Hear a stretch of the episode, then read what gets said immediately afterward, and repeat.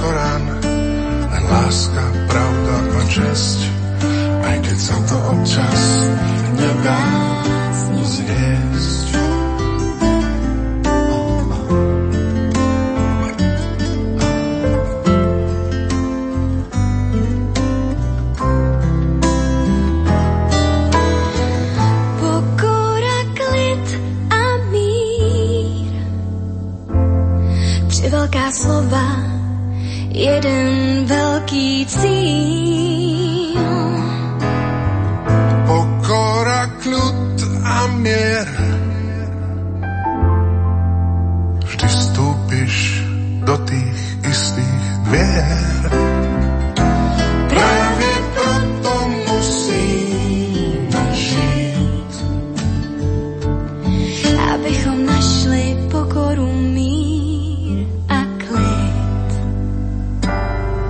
Jenom klid, mír a pokora. A srdce otvorené do Korán, len láska, pravda a česť, aj keď sa to občas nedá.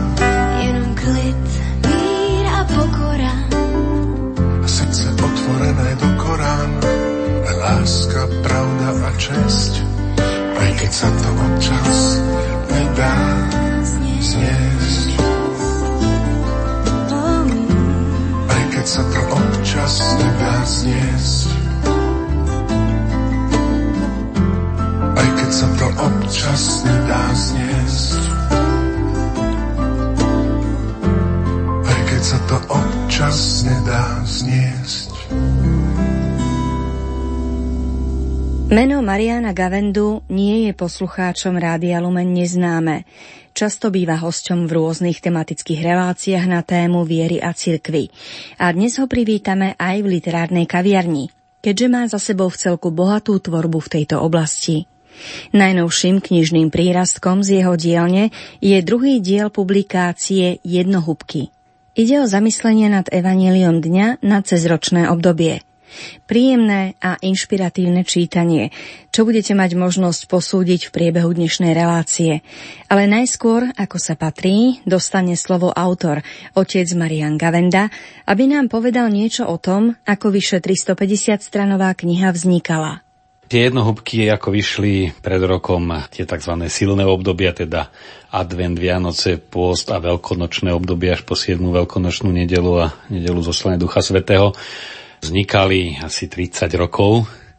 To je žáner, ktorý sa nedá spraviť ani na posedenie a nezávisí od toho, či si človek vytvorí čas a podmienky alebo nevytvorí. To nie je spisovateľské dielo. Oni vznikali za pochodu.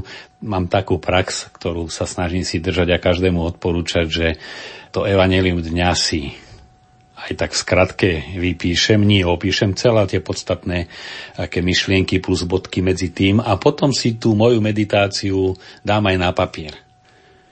No a ja ich mám už, keď to zrátame, nie každý deň e, fyzicky, že teda 365 krát za rok, ale tých 340, možno sa to podarí, 330 no krát nejakých 30 rokov, takže ja ich mám asi 12 tisíc.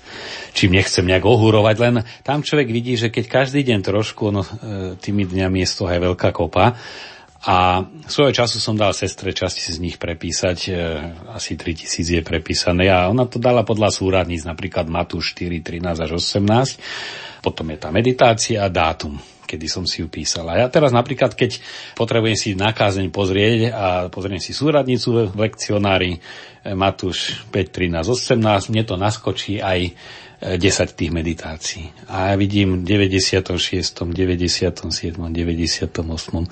Samozrejme, určité motívy sa opakujú, pretože to evanelium oslovuje v mojom prípade mňa a mám svoje aj povahové črty, aj teda určité veci, ktoré mi pripomení opakovanie, ale práve napriek tomu žasnem, že tým, že raz som si tú meditáciu obec písal v rýchliku cestou, ja neviem, na prednášku, tak iné ma v tom evaneliu oslovilo, než keď možno o rok som si to evanelium čítal a som bol niekde v pohode pri Dunaji a zas ten istý text mi niečo iné oslovil, prehlbil pohľad. A práve tá rôznosť situácií, ktoré ale musia ísť v čase, píše ten text. Samozrejme, odráža sa to od Evanília, je to ten Boh hovoriaci vo vnútri a plus kontext okolností, v ktorom sa práve nachádzam. A preto tá knižka sa nedá za rok napísať, aj keby som si celé dny na to vytvoril, lebo by som bol stále len v tom jednom kontexte a ono v tom je tá pestrosť, Niektoré, ktoré už ich vidíme takto knižne, že sú aj spojené dve tie moje meditácie, že z jednej časti je zobratá, z druhej iná časť, niekedy je tak, ako bola celá. Určité veľmi osobné veci som vypustil, alebo veci, ktoré len pre mňa mali vtedy význam. A, a samozrejme bolo to treba ešte doredigovať. Na to je práve v tomto prípade som tak trochu spokojný, ani nie tak s výsledkom, to už musia posúdiť druhý, ale sám zo sebou, že som sa s tým textom vyslovene vyhral, že tak keď poviem, že 10 krát som ich prerábal, tak nie je málo. A to, čo som sa snažil, je, aby to malo tie vety určitú aj melodiku, treba si tak polonahlas ich čítať a keď je to slovíčko akoby nezapadalo do rytmu, do toho toku, aj akustického tej vety tak hľadať, strihať, vymieňať. A plus, aby tam bola určitá poetika, ale nie v rímovaní akustickom, ale poetika treba z kontrast pojmov dobro, zlo, alebo ja neviem, vidieť, nevidieť, slepí, ktorí vidí a tí okolo sú slepí, keď myslíme na Bartimea. To vyznieva z toho, čo hovoríte tak, že možno ani najväčšou prácou, v úvodzovkách to takto poviem, nebolo nájsť ten impuls z Evanielia a napísať zamyslenie, ale potom z toho množstva myšlienok vybrať naozaj a vyčistiť to tak, aby to bolo kompaktné a aby to lahodilo uchu aj srdcu. No tak to už je tá redakčná práca, kde ten obsah prišiel, alebo ten už som mal pripravený.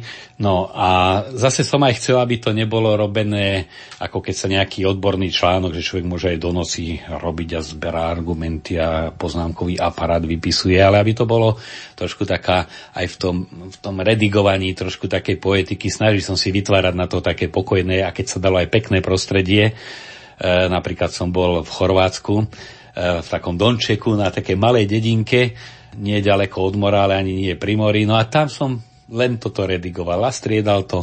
Ja neviem, že som si išiel trošku ráno zaplávať, potom ja neviem, 5 meditácií, za do obedie, zase pauza, tak, takže ono, aj to spracovávanie v tomto prípade, hlavne týchto dvojek, jednohubiek, bolo aj čím si takým pekným. No sú prípady, keď na tej knižke človek vyslovene sa nadrie, hlavne na tých odborných, ale ono to musí byť aj človek naladený a ono to, kde si medzi riadkami ten, ten čitateľ, alebo by som radšej použil výraz používateľ, lebo to nie je len na prečítanie, ale je to aj pracovný prostriedok, tak aby to tam kde si vycítil medzi riadkami.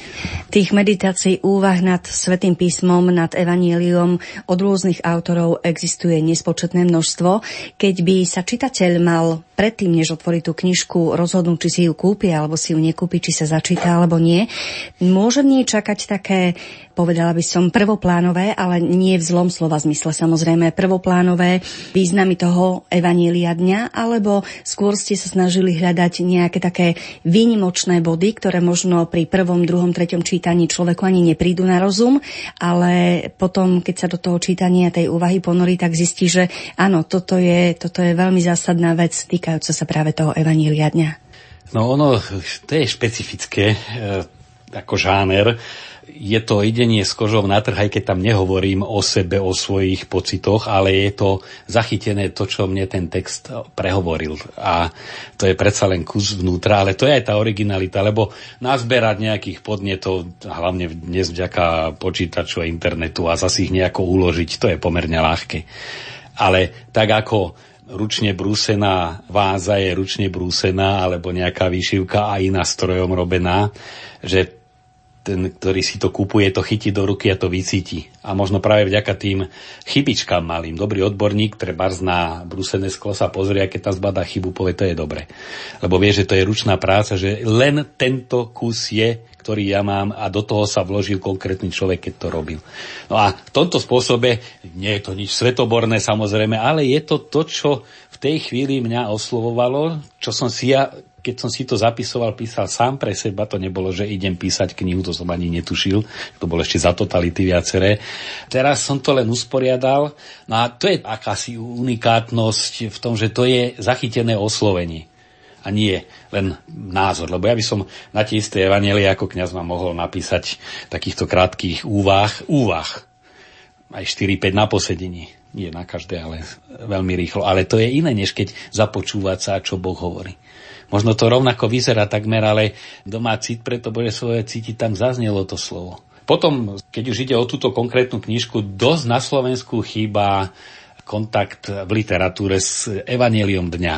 Väčšinou sú zamerané aj tie homiletické, ale tie majú iné poslanie na nedele ABC, rok A, na každú nedelu v roku a sviatky. Také literatúry máme dosť, ale aby človek mohol celý liturgický rok sledovať, že mám niekde tú knižku pri posteli, keď stanem, alebo niekto pred spaním, alebo niekto má, ja neviem, na balkóne a keď si ide dať kávu, tak si to evanelium prečíta. Niekto ho to má vedľa počítača v práci, že zapnem, ak prvne sa spustí práca, tak si tu jednu myšlienku do dňa prečítam. Čiže v tom je to po tej praktickej stránke osobitné. No a potom ona je trošku ťažšia aj s tým, že to nie je knižka do vrecka. A sa to rodilo za pochodu aj tá forma. Ja som tiež mal predstavu, že to bude oveľa menšia knižočka a krátka meditácia, skôr také ozaj do vreckového formátu. A potom, že ono, fotografia, to viem zase, že je dosť dôležitá, pretože v dnešnej dobe vnímame dosť vizuálne a je dosť dôležité, aby ten pojem sa zavesil na nejakú fotografiu. Keď som na tej knihe robil tiež, e, som si určité vanielie, aha, k tomu ide táto fotka, k tej fotke je táto myšlienka, čiže som si to spájal. Ono to funguje aj podvedome, má to aj estetický význam, že predsa len keď ten istý text, ktorý tu je, však to je pár riadkov samo o sebe, by bol v nejakom hustom texte jedno za druhým, tak ho prehliadnete. Ale keď je mu venovaný patričný priestor. Je počiarknutý tou fotografiou. A tá fotografia k tomu, a človek sa naozaj pri tom zastaví aj vďaka tej fotografii, aj pred prečítaním, aj po prečítaní. To je vlastne tá pomôcka, aby to bolo čosi aj to čítanie písma, čosi aj pekné. E, tá krása slova Božieho a plus aj ten kúsok, ten citát zo svätého písma, no tak e, je to knižka, ktorú treba používať. A tie fotografie, ktoré tam sú, teda môžeme poslucháčom prezradiť, že to sú fotografie, ktoré ste všetky robili vy. Vznikali tiež na takých rôznych miestach za rôznych príležitostí, ako tie zamyslenia, predtým, než ste ich dali dokopy, alebo to bolo tak nejako plánovite, že mám tu takúto myšlienku, tak to som to rozobral a teraz si k tomu idem urobiť nejaké fotografie. No, čo sa týka fotografií, tak ono, fotenie pre mňa je niečo ako tiež písanie si e, zamyslení, pretože e, človek, ktorý sa pozera očami fotografa, aj keď nemá fotoaparát, vníma oveľa inak veci, než, než len tak bežne tým, že od chlapca fotí môžem porovnať. Že ono to učí e, všeli, čo si všímať, kontrasty, farieb, pojmov a tak ďalej. Že človek proste fotograf vidí aj bez aparátu inak. Ja sa nepovažujem za nejakého umeleckého fotografa, čo aj je mi ľúto, že aj tú krásu tam vidím, alebo tú silu myšlienky a viem, že lepší fotograf by to nepomerne expresívnejšie zachytil. Ale zase rád to fotím a mnohé snímky zase sú vzácne v týchto jednohúbkách, že sú z tých biblických miest. Je tam veľa, veľa záberov zo Svetej Zeme, Genezarecké jazero, alebo proste, e, ako som to v jednom úvode napísal, potom to vyškrkli, ale tak, to mala byť taká pojmová hračka, že fotografie nie sú geniálne, ale hovorí z nich genius loci. Teda to dané miesto, aj keď je to taká tuctová snímka, väčšinu sú naozaj tuctové, ale sú z tých miest vyjadrujú čosi, čo zobrazujú a tým pádom majú svoju hodnotu. Ako som v úvode slúbila, je tu prvá ukážka z knihy Jednohúbky. Aktuálne sme vybrali zamyslenie nad evanieliom dnešného dňa. Ľúto mi je zástupu, lebo už tri dni zotrvávajú pri mne a nemajú čo jesť. Koľko máte chlebov? Sedem. Tu rozkázal zástupu, aby si posadal na zem. Vzdával vďaky, lámal a dával svojim učeníkom, aby ich rozdávali. Jedli a nasítili sa. Ako je pravda, že nie len z chleba žije človek, Rovnako je pravda, že ak sa v pozemskom živote duša prejavuje cez telo a oživovať ho patrí k jej základným úlohám, aj správna starosť o telo je vlastne starosťou o dušu. Potreby a činnosti nemožno deliť na duchovné a telesné, lebo práve vo vzájomnom spojení a harmonickej súčinnosti tvoria integrálny celok človeka. Ježišovi vždy záležalo na duši i na tele. Zázrakom rozmnoženia chlebov a rýb sa nielen postaral o vyhľadnutý zástup – Ukázal, ako aj uprostred starostí o chlieba všetky oblasti hmotného zabezpečenia možno žiť z viery a práve v nich vieru prejavovať. Nepohrdol ani nesmierne malým prirodzeným základom, pár chlebami a rybami. Bolo sa od čoho odraziť. Viera bola i v tom, že rozsadil zástupy prv, než boli chleby rozmnožené. Veriť znamená pustiť sa do diela s minimálnymi prostriedkami, ale s istotou, že ak my urobíme tú trochu, čo je v našich silách, pán sa postará o všetko ostatné. To je spôsob, ako svedci točia peniaze.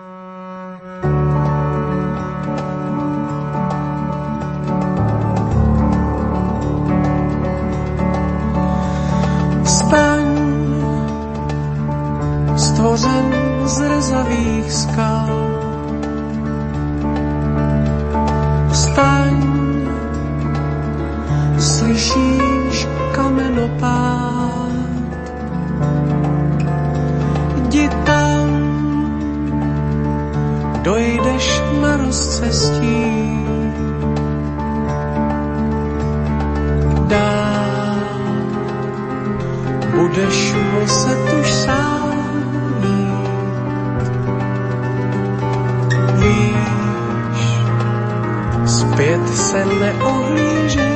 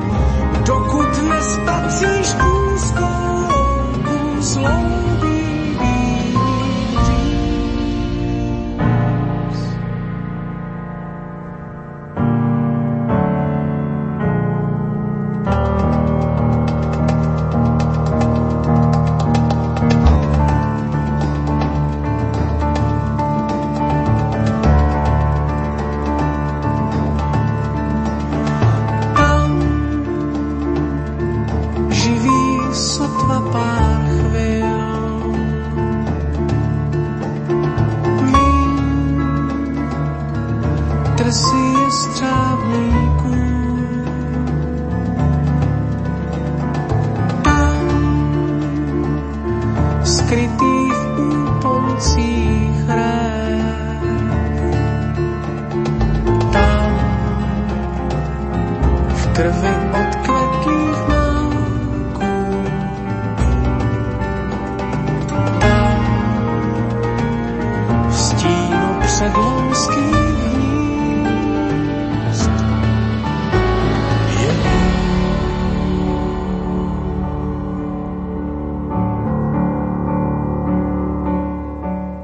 Už ste teda napísali jednohúbky na cezročné obdobie, to je tá novinka, o ktorej hovoríme, takisto na nedele a sviatky. Plánujete ešte v tomto smere niečím to doplniť, alebo máte pocit, že táto kapitolka je už uzavretá, čo sa týka vašej tvorby? Tak to považujem na teraz za uzavreté v tejto podobe. Či časom sa niečo nevyplaví, to nechávam otvorené, že možno na Facebook niečo zavesiť krátke, alebo proste možno v spolupráci, to som mal takú ideu sfilmovať na každý deň taký, taký nejaký televízny spotík k Evangeliu dňa. Tých podnetov je dosť, tak, ale to je otvorené, ale momentálne teda, keď mám za seba hovoriť, tak nemám nejakú víziu, že by som niečo podobné robil. A ako máte spätnú väzbu od ľudí na tieto dve knižky? Tak ja celkové na knižky nemám až tak veľa spätnej väzby, e, čo je aj dobré, lebo oni sú rozptýlené medzi ľuďmi a s väčšinou tých čitateľov neprídem do kontaktu, ale napríklad som bol posviacať teraz na Tri krále domy a zrazu zbadám pri posteli na nočnom stolíku. A že, no veru, a tak tam tá spätná väzba príde. Na to, že Slováci väčšinou, alebo radšej píšeme listia, tak keď treba niečo skritizovať a stiažovať si, než pochváliť, tak nejaké kritiky neboli a ani vlastne nie je kam to, tú reakciu poslať, ale ja som spokojný, totiž to je Božie slovo, je tam základ Napokon tá moja úvaha je nad Božím slovom, ale základ je ten nadpis veľký, ktorý je vždy z Evanielia daného vybratý, ten text. A slovo, ono má svoje dejiny a pôsobí, to je nevyspytateľné. A niekedy aj knižka, že ju niekto dostane do daru na Vianoce, jeden môj farník hovorí, som pred kostolom ich ponúkol ľuďom, že keď chcete darčeky, už som to dostal z východného Slovenska. No čiže to koluje a niekto to možno založí v istom rozpoložení a prejde ich z rokov a niekedy to u detka syn nájde. Pre mňa jednou veľkou lekciou, ak to môžem tu napovedať, uh, udalosť, ktorú keď hovorím za seba o, o vôbec o svojom živote, bola rozhodujúca a zdanlivo veľmi profánna, v tom zanietení Karlom Majom a Indiankami a proste ako chlapci, to som tretiak podotýkal na základnej škole, sme našli u kamaráta v šope takú starú koženú kapsu a v nej strelivo, ostré náboje a tie sme veľmi rýchle vyminuli, tak sme išli prečesať jednu povalu a už v tom zanietení, takom tajúplnom, aké pušky tam nájdeme a neviem, čo sme naražili na takú starú truhlicu poprikrývanú papiermi a starými kobercami nános prachu, to roky a roky učí sa nikto nedotkol, tak sme to s obrovským takým zápalom otvorili a tam miesto zbraní boli pozvezované celé ročníky hlasov z misií, posol boského srdca a tak ďalej. Čo som sa ja spätne dozvedel, to bola rodina veľmi chudobná, oni takmer odhľadovali tie časopisy a žili s církou, žili s misiami, brali to ako formu príspevku na církev. No a ja som si to uvedomil, že to tam ležalo 30 rokov najmenej. A to ďalších 20 rokov to boli celé ročníky hlasy z misií od 28. keď začali vychádzať ešte e, v Rakúsku a potom na Slovensku niekto hľadoval a šetril a tam ja vidím, že mňa oslovilo vôbec kniha, písanie a to. Čiže ty nevieš, kedy seješ. Možno to bude niekde zakryté prachom a príde niekto a toho to osloví. To je práve práca v médiách, dosť často sa ma na to pýtajú, že No, no keď ste vo farnosti a žijete pre farnosť, tak e, samozrejme ten okruh je užší, ale máte hneď spätnú väzbu. No tak deti sa tešia, keď spravíte pred Vianocami niečo dospelí. Ale tu siete do široka nie je spätnej väzby, ale zase tá možnosť je veľká. No a to sa uvidí až časom. Chce to dosť často len vieru, áno, ja sejem a Pane Bože, už aký dáš ty vzrast a ako popolievaš, to už nie je na mne. Ja mám v Bratislave malé knihkupectvo s kresťanskou literatúrou a dosť často sa stretávam s otázkou ľudí, ktorí chodia do toho knihkupectva, že či vlastne ešte má vôbec zmysel, aby vychádzala kresťanská literatúra, keď je toho strašne veľa za tie uplynulé desaťročia, hlavne po nežnej revolúcii, čo začalo otvorene vychádzať. Máte pocit, že keď vychádzajú nové knižky, ešte majú čo dať tomu čitateľovi niečo nové, nejaký iný pohľad, povedzme, na ich vlastnú vieru? Tak tu si trúfnem povedať, že hovorím dosť kompetentne, lebo roky sme robili aj prieskumy, aj, aj konferencie, aj keď som bol v katolických novinách, takže aspoň pár myšlienok. Myslím si, že je to mimoriadne dôležité, to by bolo na veľmi dlhú reláciu o vizuálnej kultúre, ako človek stráca schopnosť e, myslieť, e, predstavivosti, pojmového myslenia. A preto čítanie ako protipol tomu, že stále sa iba pozeráme z čoho je človek vykorenený, nerozhodný a tak ďalej, tak čítanie je protilátka. A preto už vôbec čítanie ako také je na záchranu človeka v dnešnej dobe je extrémne dôležité. Prvá vec. Ďalší fakt je, čo hovoria odborníci McLuhan napríklad, že ono vždy, keď vznikalo nové médium, bol strach, že to predchádzajúce zanikne. Ale ukázalo sa, že keď začalo rádio, rozhlas, tak nebol to koniec kníh a novín, ale sa ich vydávalo ešte viac. A keď prišla televízia, nezanikli rozhlasové stanice, koľko ich máme teraz. A ono, vidíme, že z jedným médium rastú aj ďalšie. A teraz máme internet, televíziu, všetko možné. Pozrite si tie obrovské knihkupectva a okrem toho braku, ktorý vždy bol aj bude, veľmi hodnotné knihy, literárne pekné, graficky pekné, knižne nádherné tá technika umožňuje. Čiže ja som v tomto optimista. A čo sa týka konkrétne náboženskej, protipol poviem, keď si zoberieme tie magazíny, týždenníky, ktoré u nás vychádzajú, a je ich dosť veľa, a dosť veľký náklad majú na malom Slovensku. O čom vlastne píšu? No keď ide leto, akým krémom sa natierať e, opalovacím, keď ide pôs, aký zmysel mali recepty našich babičiek, ako schudnúť, ako pár tém, ktoré sa dokola točia vo všetkých a stále sa predávajú. Lebo tie témy sú témami ľudí a to nepoviem, že ja som si už o opalovacom kréme čítal pred tromi rokmi, tak už si nebudem. Vždy si budú ľudia. No a to isté aj tá potreba duše, alebo koľko je piesní o láske má význam povedať, už nekomponujte nič o láske, ani nepíšte básnici, lebo už je toho veľa. Nie, to je toho plný, tak raz to zo seba zase cíti dať a zase tá pieseň má inú melódiu, iné slova, proste stále je čo. No a nehovoriac o duchovnom poklade, ktorý je obrovský. Čiže je ešte čo, je veľký výber, chvála Bohu. Posledná vec, čo poviem, Slovensko je nerovnomerne zásobené chodím po celom Slovensku, do farnosti ma volajú a keď som nemal devín, tak som mohol ešte viacej, som takmer každý druhý víkend štatisticky bol niekde v rámci Slovenska. Sú celé oblasti, kde nemajú prístup a tam je potenciálne veľký záujem a nemajú, nemajú sa kedy po tú knihu dostať a potom je ďalšia veľká skupina, ktorá by sa aj po knihu dostala, ale treba ich znova naučiť čítať. Keď človek príde na to, ako o tých 10 minút obohatí, tak sa to neskončí nikdy. Milí poslucháči, toľko slová otca Mariana Gavendu. Rozprávali sme sa o jeho knihách so spoločným názvom Jednohubky a posledné sústo si dáme na záver v podobe zamyslenia nad zajtrajším evaníliom dňa. Ešte predtým, než odznie informácia o tom, že dnešnú literárnu kaviareň pre vás pripravili Diana Rauchová, ktorá vybrala hudbu, Peter Zimen, ktorý načítal ukážky, Matúš Brila, ktorý sa postaral o technickú stránku a Danka Jacečková, ktorá otca Mariana Gavendu pozvala na kávu a kládla mu otázky. Ďakujeme za pozornosť a tu už je slúbená druhá dnešná ukážka. No ja vám hovorím, pred súd pôjde každý, kto sa na svojho brata hnevá. Keď teda prinášaš dar na oltár, choď sa najprv zmieriť so svojím bratom. Pokonaj sa včas so svojím protivníkom, kým si s ním na ceste. Ani netušíme, o aké bohatstvo a krásu sa oberáme, keď si necháme srdce zaplaviť hnevom, urazenosťou, závisťou. Keď sa spustí známy vnútorný film porovnávania sa, pocitov krivdy, zastrájania sa komu čo vytmavím, ako zareagujem. Posudzovať a odsudzovať je vždy riskantné. Tak ako druhý nevidia do nášho vnútra, ani my nevidíme, čo všetko hýbe vnútrom blížneho. Lepšie je začať si upratovať vo vlastnom dome, v tomto prípade vo vlastnom srdci. Vyčistiť ho a neustále ho udržiavať čisté od všetkých nánosov hnevu, zloby a všetkých ostatných negatívnych postojov. Sú ako jed, ktorý veľmi rýchlo otrávi aj všetko to dobré a svetlé v nás.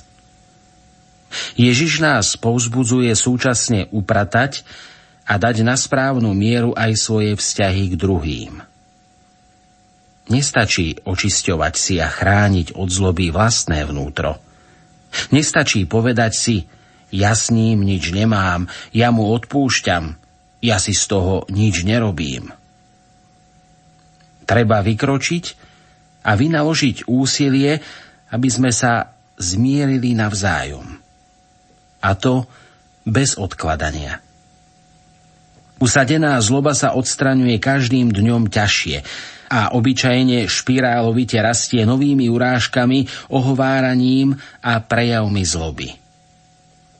Na gesto zmierenia treba využívať prvú príležitosť nielen preto, aby nebolo neskoro, ale aby sa naše vnútro mohlo čím skôr obojsmerne otvoriť pre dobro.